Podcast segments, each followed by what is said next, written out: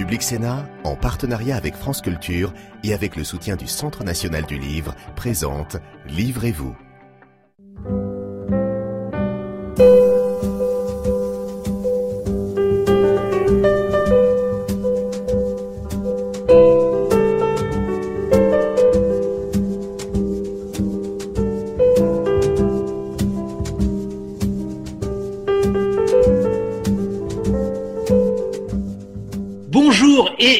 Bienvenue sur cette version confinée de Livrez-vous, votre émission littéraire sur Public Sénat. Alors c'est un peu la version livre de poche chez vous, mais comme vous le savez, c'est dans le livre de poche que l'on trouve certains des meilleurs classiques. Et aujourd'hui, nous avons décidé d'évoquer ces médecins d'hier et d'aujourd'hui qui Comment évoquent-ils la maladie Quel rapport ont-ils avec euh, leur passion Pour en parler, je vous présente mes trois invités. D'abord, Sophie Talmen, bonjour. Vous êtes romancière, une romancière à succès.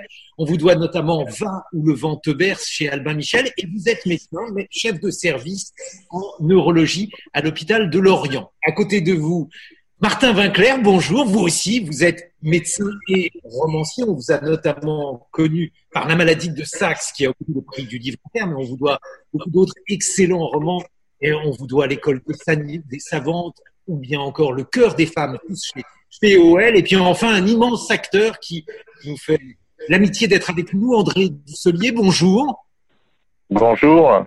Alors, on, ne vous voit pas, mais on vous entend. Vous êtes euh, au téléphone avec nous au confinement oblige et vous venez d'enregistrer une superbe lecture, une adaptation d'un écrit de Céline, qui n'était d'ailleurs pas encore Céline, mais étudiant en médecine à l'époque. C'était en 1924. La vie est neuve de Philippe Ignace Semmelweis, le livre aux éditions Gallimard et le podcast, cet enregistrement, cette lecture se trouve sur le site France Culture, franceculture.fr. Sophie Talmen, tout d'abord, pouvez-vous nous expliquer euh, comment l'écrivain que vous êtes est devenu médecin ou bien comment le médecin est devenu romancière donc moi, j'écris depuis toujours, depuis que je suis toute petite, euh, sous forme de poèmes. J'ai toujours eu, je lis aussi beaucoup. Et, euh, et au lycée, deux voies s'ouvraient à moi, soit une voie littéraire, soit une voie médicale parce que je viens d'une famille de médecins, tout le monde est médecin autour de moi. Vous vouliez notamment... à la fois médecin et écrivain. Oui, j'ai toujours regardé, même en fac de médecine, Martin, je ne sais pas si vous vous rappelez, euh, à la fac de Rennes, euh, on a monté une petite troupe de théâtre euh, d'amateurs et on a voulu monter le, bah, le livre de Martin Vinclair, La maladie de Saxe.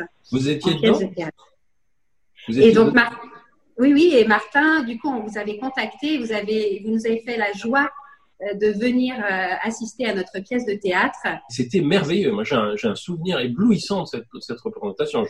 J'en tremble encore. Enfin. c'est vrai que le, le, livre La maladie de Saxe, je me suis dit, effectivement, la médecine peut nourrir l'écriture. Et finalement, la médecine nous donne un regard sur la vie euh, différent et, et, et, et ça m'a donné envie de, de, me nourrir aussi de mon métier, de mon futur métier de médecin à l'époque, pour écrire. Voilà.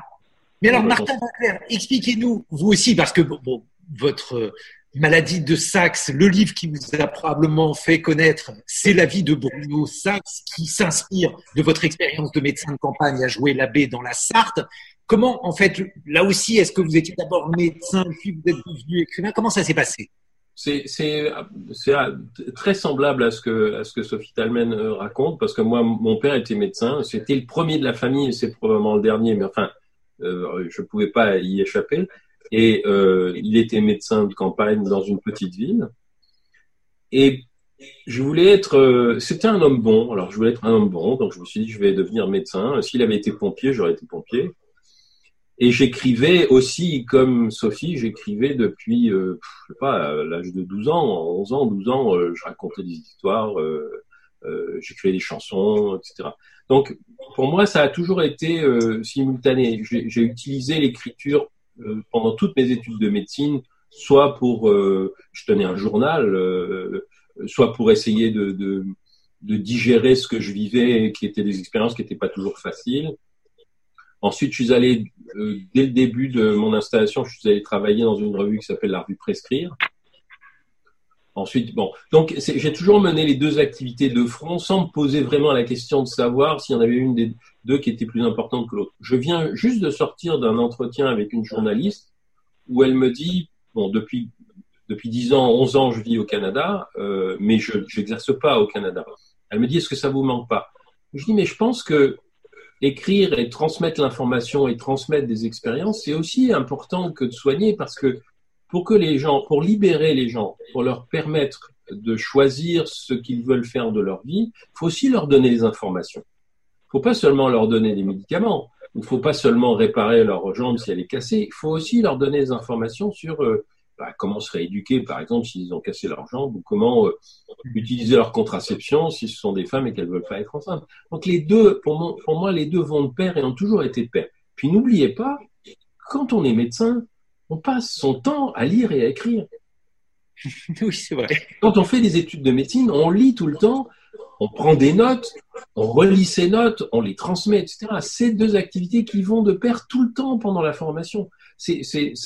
Alors après, est-ce qu'on en fait une activité professionnelle? Bah, Certains le font, d'autres pas, mais ça va ensemble.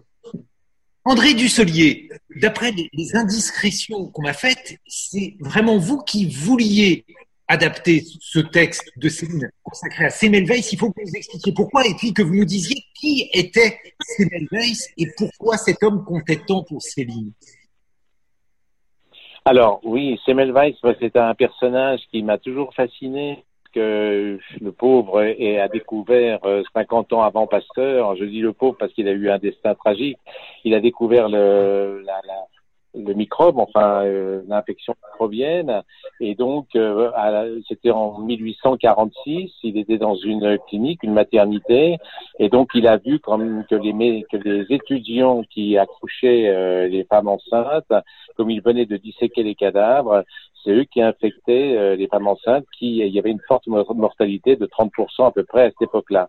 Et donc il a euh, instauré une obligation de se laver les mains, simplement, c'était la première. Euh, mais il a eu beaucoup d'opposition, de, résistance de la part de médecins où ils voyaient, qui, qui voyaient en lui quelqu'un qui allait mettre à mal toute leur, toute leur, la marche de leur clinique et voilà. Donc du coup, il a été allé euh, très très loin en, voulant démontrer, euh, prouver euh, ce qu'il avait découvert. Et, et il n'a jamais eu d'écho, que ce soit en, en, Autriche, que ce soit en Hongrie ou que ce soit même dans le monde entier, puisque beaucoup de, de médecins d'époque ont essayé de défendre sa thèse. Et voilà, j'étais toujours fasciné par ce qu'en avait écrit Céline, qui lui-même euh, a été médecin et qui a défendu, enfin qui en a fait sa thèse. Il l'a défendu en 1924. Il avait 30 ans. Et il a écrit cette histoire de Semmelweis. Il était, s'était toujours identifié à Semmelweis puisque pour Céline, la médecine devait être celle des pauvres. Et Semmelweis, c'était vraiment un personnage qui le fascinait. Et je comprends qu'il soit fascinant parce qu'il vraiment, il est allé jusqu'au bout puisqu'il est, il est, il est mort de, sa découverte. Ce que je vous propose, André Dusselier, c'est d'écouter André Dusselier. On a pris un extrait de ce magnifique texte que vous lisez dans une lecture admirable. On en écoute un extrait et l'ensemble se trouve sur le site de France Culture. C'est un podcast que l'on peut évidemment télécharger. On en écoute un extrait. Semmelweis entretint Klein dès son arrivée à la clinique de la mesure de propreté qu'il voulait faire prendre par les étudiants. il lui demanda aussi de s'y soumettre personnellement. En quels termes la proposition fut-elle faite? Évidemment, Klein demanda une explication de ce lavage préalable qui lui parut a priori tout à fait ridicule.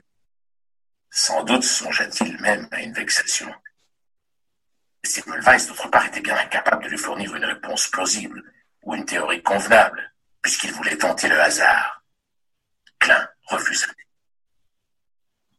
Semmelweis, énervé par tant de veillées épuisantes, s'emporta, oubliant le respect qu'il devait, malgré tout, au plus mauvais de ses maîtres. Certes, l'occasion était trop belle pour que Klein ne s'en saisit pas le lendemain, fin octobre 1846. Semmelweis fut brutalement révoqué.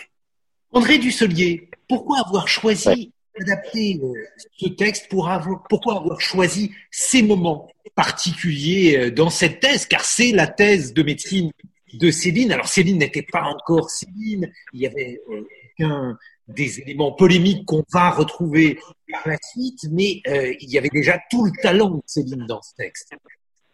Oui, oui, oui. Il, s'était identifié à ce personnage et c'est vrai qu'il y avait déjà tout le talent de Céline. Quoi. Et c'est, vraiment, on peut considérer que c'est sa première œuvre littéraire. Euh, mais ce personnage, évidemment, moi, quand j'ai assisté euh, au premier moment où on a vu les, médecins à la télévision s'affronter et s'affronter toujours d'ailleurs encore maintenant, mais euh, donc du coup, ça m'a fait penser à, l'histoire de Semmelweis qui a toujours eu un destin tragique. On peut même dire que bon, la, la fin on a écrit Céline est un peu contestée par les Hongrois eux-mêmes, puisque Semmelweis était d'abord hongrois et il est allé ensuite en Autriche à Vienne exercer.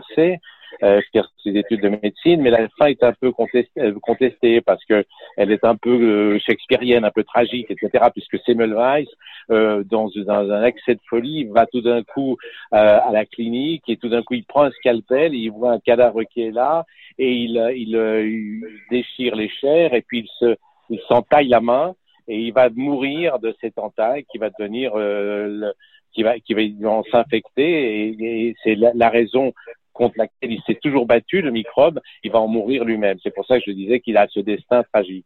Mais voilà, j'ai voulu un petit peu reprendre le texte de Céline, qui que j'ai conservé tel quel, mais peut-être qu'il y a tout, tout, tout l'aspect littéraire à certains moments. J'ai voulu raconter surtout les faits, quoi. Voilà, ce qui se passait vraiment, quelle était l'histoire de ces malades. Mais qu'est-ce qui vous émante dans ce texte? Est-ce que c'est l'humanisme avec à la fois un humanisme désespéré? Parce que ça montre quelqu'un qui va jusqu'au bout pour quelque chose qui est une vraie découverte. Il faut se laver les mains avant de se livrer à un accouchement, mais c'est aussi quelqu'un qui n'est pas cru par son époque, qui est rejeté, qui va devenir fou. Oui, c'est ça. C'est-à-dire qu'on voit beaucoup en ce moment cet affrontement entre médecins, etc. Les médecins peuvent avoir des intuitions qui peuvent s'avérer euh, être bonnes et justes, mais il faut toujours qu'il y ait l'approbation du corps médical tout entier.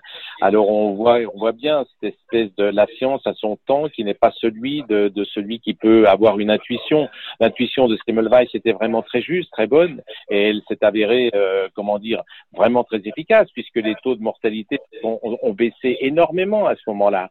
Mais, mais euh, personne, il, il s'est heurté aussi pour dire qu'il avait un caractère assez, assez rude, assez violent et le passage en a montré un petit, un petit échantillon, mais c'est surtout qu'il s'est heurté, surtout, euh, c'est bien beau de découvrir quelque chose, mais faut-il encore le faire avec peut-être la diplomatie? Je pense que Pasteur avait peut-être un peu, on, on, disait que de, de Pasteur qu'il avait un esprit de synthèse euh, plus grand et que peut-être il avait aussi, euh, il, il savait entourer le fond de la forme aussi. Il savait y mettre les formes. Peut-être c'est ça qui faisait qu'on l'écoutait davantage. Semmelweis avait, avait été tellement convaincu qu'il en, était devenu passionnel, quoi, et passionné, et, du coup il, il irritait tout le monde. Et donc je pense qu'on a, on l'a, on l'a vraiment euh, sous-estimé. On a moins écouté sa théorie parce que à cause de, de du caractère qu'il avait.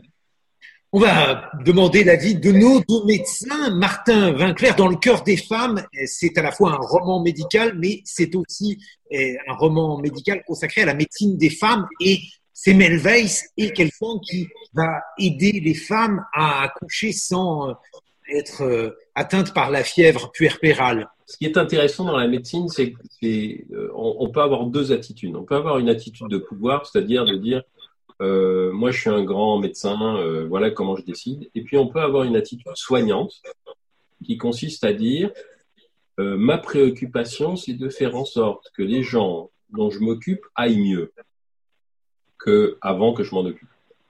Et pour faire ça, il faut écouter ce que ces personnes-là disent, regarder ce que ces personnes-là vivent. Et le grand intérêt de Semmelweis, c'est qu'il il a un regard qui est un regard qui n'est pas le regard médical. Il ne regarde pas les normes. On fait des, dissections anatomiques et puis ensuite on va euh, examiner les femmes. Il se dit mais quelles sont les conséquences de ces comportements? Et puis il, a une association d'idées qui est attends, euh, on a plongé les mains dans un cadavre et ensuite on va mettre les mains sur des femmes enceintes. Euh, et, il faut savoir qu'à l'époque, les médecins faisaient les examens gynécologiques avec leurs gants de ville leurs gants. Euh, et, ils faisaient les dissections anatomiques et ensuite ils allaient faire les examens gynécologiques avec les mêmes gants parce qu'ils voulaient pas se salir les mains. Et du coup, ils passaient les, les, microbes des cadavres aux femmes. Et c'est ça que Semmelweis dit. Attends, il y a quelque chose là. Et ils remarquent que quand on fait enlever leurs gants aux étudiants et qu'on leur fait laver les mains, eh ben effectivement, les femmes, et, ils continuent à les examiner, mais là avec les, les mains non gantées et lavées, ils constatent que les infections sont moins fréquentes. Il n'y a pas de microbes de conception de la, microbiologie à l'époque. Hein. Il faudrait effectivement qu'il y ait un certain nombre de gens, dont Pasteur 20 ou 30 ans plus tard, qui disent bah, il y a peut-être quelque chose qui véhicule ça, c'est les bactéries, c'est les microbes. Je voudrais ajouter aussi que Pasteur, à l'époque où il conçoit ses vaccins et il conçoit la, la théorie pasteurienne, il n'est pas cru non plus parce qu'il n'est pas médecin. C'est-à-dire que l'institution médicale dit Ouais, mais monsieur Pasteur, vous n'êtes pas médecin. C'est pour ça qu'il est obligé de vacciner lui-même, parce que les médecins ne veulent pas le faire, de vacciner le, ce, petit enfant dont j'oublie le nom contre. Euh, le voilà, le master, contre la, la, comment dire, la rage, parce que personne ne veut le faire. Donc, la résistance euh, que rencontre Semmelweis en Autriche, elle est encore très présente en France 30 ans plus tard quand Pasteur est là. Et il va falloir que Pasteur démontre avec ses expérimentations que sa théorie est valide, c'est-à-dire qu'en fait, il, il, invente aussi une procédure scientifique pour démontrer sa théorie. Il ne s'agit pas simplement d'avoir une intuition. C'est ça, aussi, c'est ça aussi qui lie les deux, hein, qui lie Semmelweis et Pasteur, c'est que Semmelweis a une intuition, il essaye de la démontrer, et il la démontre avec des gestes, c'est-à-dire on enlève les gants, on lave les mains. Et là, il fait, une véritable étude comparative, c'est-à-dire qu'il compare ce qui se passe dans le département euh, de maternité où on a lavé les mains aux autres départements de maternité où on l'a pas fait. Et il montre que ça marche. Sophie Talmen, votre point de vue là-dessus, votre point de vue euh, de chef de service en neurologie et puis de, de romancière, est-ce qu'il y a un lien aussi euh, entre le fait d'être une femme et de soigner, soigner différemment, qu'en pensez-vous? Je ne sais pas si c'est le fait d'être une femme, je ne pense pas. C'est vraiment très individuel. Euh, non, ce qui est, capital, c'est d'avoir euh, de l'empathie pour, euh, pour les gens et de savoir la gérer. Ça, c'est pas toujours facile à, faire et ça s'apprend petit à petit. Mais je pense pas que le fait d'être une femme rend plus sensible. Mon mari est médecin, je, il est aussi sensible que moi euh, je pense pas. Hmm. Mais effectivement, je, rejoins Martin sur la rigueur scientifique actuelle. Euh, on a fait beaucoup de progrès et, euh, les études sont, très critiquées par, par les autres médecins pour savoir si vraiment euh, il y a une rigueur scientifique irréprochable, si les statistiques d'une étude ont été bien faites. Et c'est d'ailleurs ce qui a été reproché pour cette période de pandémie et coronavirus au professeur Raoult, pour sa première étude, justement. Euh, ça n'existait pas, effectivement, au 19e siècle, ça. Mm. Mais alors, dans votre dernier roman, Sophie Talmen, Va où le vent te berce, roman publié chez, Albin Michel, vous mettez en scène une femme qui est à la fois médecin et qui va accoucher. Donc, on retrouve la, la question de l'accouchement et sa rencontre avec euh, Gabriel, qui est un berceur de bébé, autrement dit, qui a un, don. C'est une métaphore du fait d'avoir un don. Est-ce qu'il faut avoir également un don pour soigner, bien soigner? Effectivement, je pense que c'est très dépendant de la personnalité et de, et de ce, qui nous, ce qui fait qu'on est nous finalement, de notre environnement, de notre enfance, de, de ce qui nous a construit. Euh, et, et c'est vrai que je dis souvent à mes étudiants, à mes internes, que c'est capital d'être bien dans ses baskets et bien chez soi pour être bien à l'hôpital, pour être bien avec ses patients. Si euh, ça va pas à la maison, si on a plein de soucis, on sera pas bien à l'hôpital. Et euh, voilà, c'est ce que je leur dis, c'est vraiment de bien se blinder, de bien, d'être vraiment bien, euh, soi, pour bien exercer la médecine. Voilà. Qu'est-ce que vous en pensez, André Dussolier, par rapport à la personnalité de Céline, qui est une personnalité extrêmement compliquée on a à la fois vraiment un homme qui euh, transpire l'humanisme, notamment dans, cette thèse qu'il écrit, et puis ensuite on, sait dans quel délire antisémite il est allé. Quelle cohérence Comment expliquer à la fois cette sensibilité et cette monstruosité? Évidemment, maintenant, euh, on voit Céline un peu euh, à travers euh, toute la vie et surtout cet antisémitisme. Et donc, on ne peut pas juger l'œuvre de quelqu'un uniquement sur l'ensemble et sur la fin de sa vie. Je pense que quand il a écrit cette thèse sur Semmelweis, il avait 30 ans, il était médecin, il était, il voulait faire de la médecine pour les pauvres. Enfin, c'était son obsession, et donc c'est pour ça qu'il s'était identifié à ce médecin. Après, euh, les gens, il, il a évolué. Peut-être qu'il a baigné toujours dans une sorte d'antisémitisme dans sa famille, je ne sais pas. Mais disons que, en tout cas, c'est pas, c'est pas ce qu'on peut retenir au moment où il a écrit cette thèse, quoi. C'est-à-dire que c'est pas, c'est pas son, pas dans ses pensées où ça ne transpire pas à travers sa thèse. Au contraire, il était, il a toujours été le médecin des pauvres. Médecin des pauvres. je crois, mais... Bien sûr, oui, oui. Et quelqu'un de profondément humaniste avec un véritable souci de l'autre. Est-ce qu'il y a un lien entre le fait d'être un acteur, un grand acteur comme vous, André Dusselier, et d'être un, un médecin, l'empathie Est-ce que euh, dans le discours de nos deux médecins, vous retrouvez des choses qui participent du métier d'acteur? Il y a quelque chose qui est, proche. Moi, je suis très, très sensible à tout ce que je viens d'entendre parce que c'est tellement beau d'être à la fois, c'était Martin Manclair qui disait ça aussi, qu'écrire et, et, et, soigner. Je sais pas, dans, dans vos deux invités, il y a, cette, cette, complémentarité et je trouve très heureux de pouvoir faire les deux, quoi. C'est-à-dire, ça me paraît être, euh, euh, tellement beau qu'un être humain puisse à la fois exercer, soigner les autres et aussi euh, amener les mots qu'il faut et raconter aussi des choses. Et des... Alors, je trouve ça euh, très très touchant. Enfin, ça me, ça me parle beaucoup. Ce qui est dans votre ordre, Martin Vinclair, c'est que le médecin que vous êtes et que vous étiez à l'époque a mis en scène des patients et se sert de l'écriture comme une forme d'exutoire à la médecine qui reste une pratique extrêmement difficile parce que vous avez entre les mains la vie et la mort des autres. Oui, je pense que c'est, enfin, euh, plus modestement, je ne crois pas que vraiment j'ai entre mes mains la vie et la mort. J'ai plutôt entre mes mains les, euh, enfin, c'est pas entre mes mains d'ailleurs, mais enfin, j'ai devant moi des, des, partages de, d'expériences et de souffrances que j'essaye de, je fais en sorte d'amenuiser.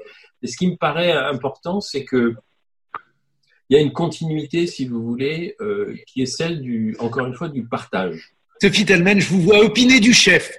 Oui, oui, je me retrouve beaucoup hein, en ce que dit Martin Vinclair. Et c'est vrai que moi, je dis souvent que l'hôpital, c'est comme un théâtre euh, de, humain, de relations humaines. Euh, on est tout de suite dans l'intimité euh, des familles, des gens. Euh, on croise des parcours de vie euh, et puis les émotions sont décuplées à l'hôpital, c'est plus intense. On vit, euh, on côtoie la maladie, la mort, mais il y a aussi la naissance, il y a beaucoup de joie. Euh, donc voilà, tout est décuplé et, euh, et c'est pour ça que ça nourrit aussi l'écriture. Est-ce qu'un acteur, quand il se met à la place des autres, André Dusselier, est-ce qu'il vit un peu ce que vit le médecin?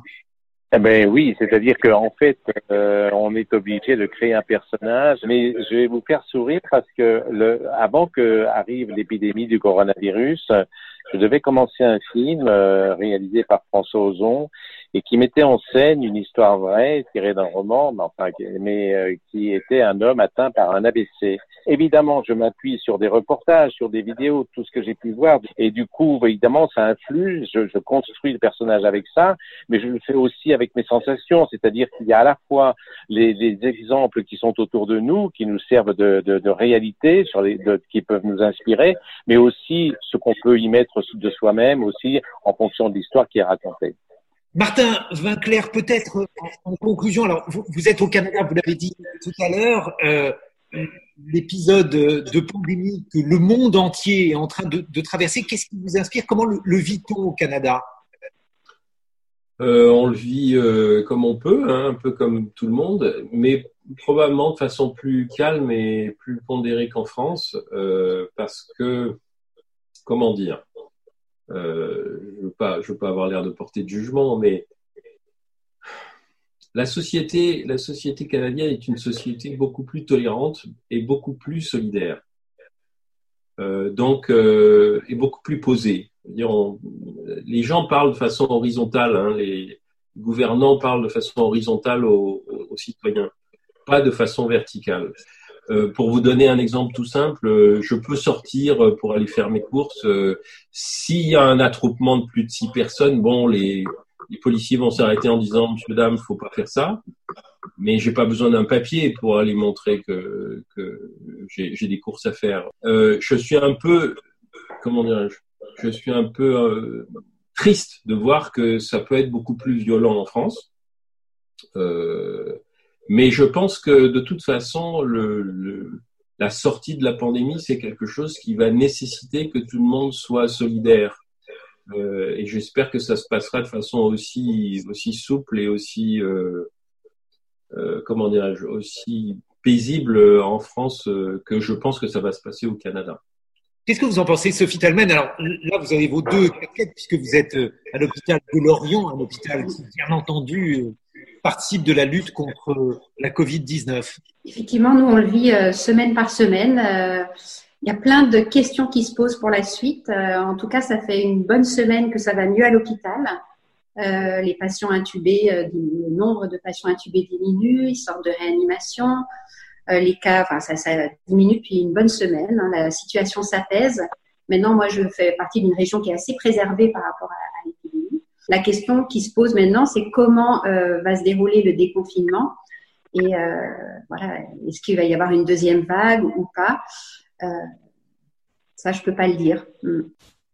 Un mot de conclusion, André Dusselier. On espère que vous allez reprendre rapidement le tournage de ce film de Ozon qu'on aimerait bien voir. Euh, que fait un, grand comédien quand il est confiné? Ben, Il s'entretient. Juste avant qu'on parle, là, je, répétais encore parce que euh, le, scénario, évidemment, c'est assez frustrant parce qu'on a envie de, on était de, de jouer, de, de, tourner le film, et là, euh, on est euh, dans des contraintes incroyables, c'est-à-dire qu'on va pouvoir aller tourner peut-être euh, fin juin, quelque chose comme ça, début juillet, à condition d'être tracé, mais ça, ça on l'accepte volontiers, et puis aussi d'être testé tous les jours, et puis aussi d'être, d'avoir une charte comme ça de, de, de, de confidentiel, d'isolement un petit peu, on rentrera du tournage. Donc c'est un peu particulier. On ne sait pas très bien comment ça va se passer. Quoi, il y a une sorte de risque, mais un risque calculé. Je pense que la société française aujourd'hui, euh, on sent bien que le politique prend un peu le pas sur la médecine et que il faut quand même que la société euh, fonctionne ou se remette à fonctionner. Et donc il y a cette espèce de, partage et on ne sait pas comment euh, tout ça va, s'équilibrer et, et fonctionner. Quoi. Et puis, euh, pendant le confinement, vous avez aussi euh, enregistré ce merveilleux texte de Céline sur la vie et l'œuvre d'Ignace Philippe Semmelweis qu'on peut retrouver sur le site de France Culture. C'est un podcast disponible. Merci beaucoup André Dussolier d'avoir été avec nous. Merci à nos deux romanciers. Merci Martin Vinclair pour entrer dans l'œuvre de Martin Vinclair Peut-être que la meilleure façon, c'est la maladie de Saxe qui a été pris du livre inter, ou bien encore le cœur des femmes. Tout ça, c'est chez PO, de manière extrêmement actuelle. Et puis, votre dernier ouvrage, Sophie Talmen, Va où le vent te berce, qui est chez Albin Michel, l'importance d'avoir euh, un don euh, en médecine. On le retrouve donc euh, dans cette rencontre entre Gabriel et Anna. Merci à toute l'équipe de Livrez-vous, ici à Public Sénat. On se retrouve à très bientôt.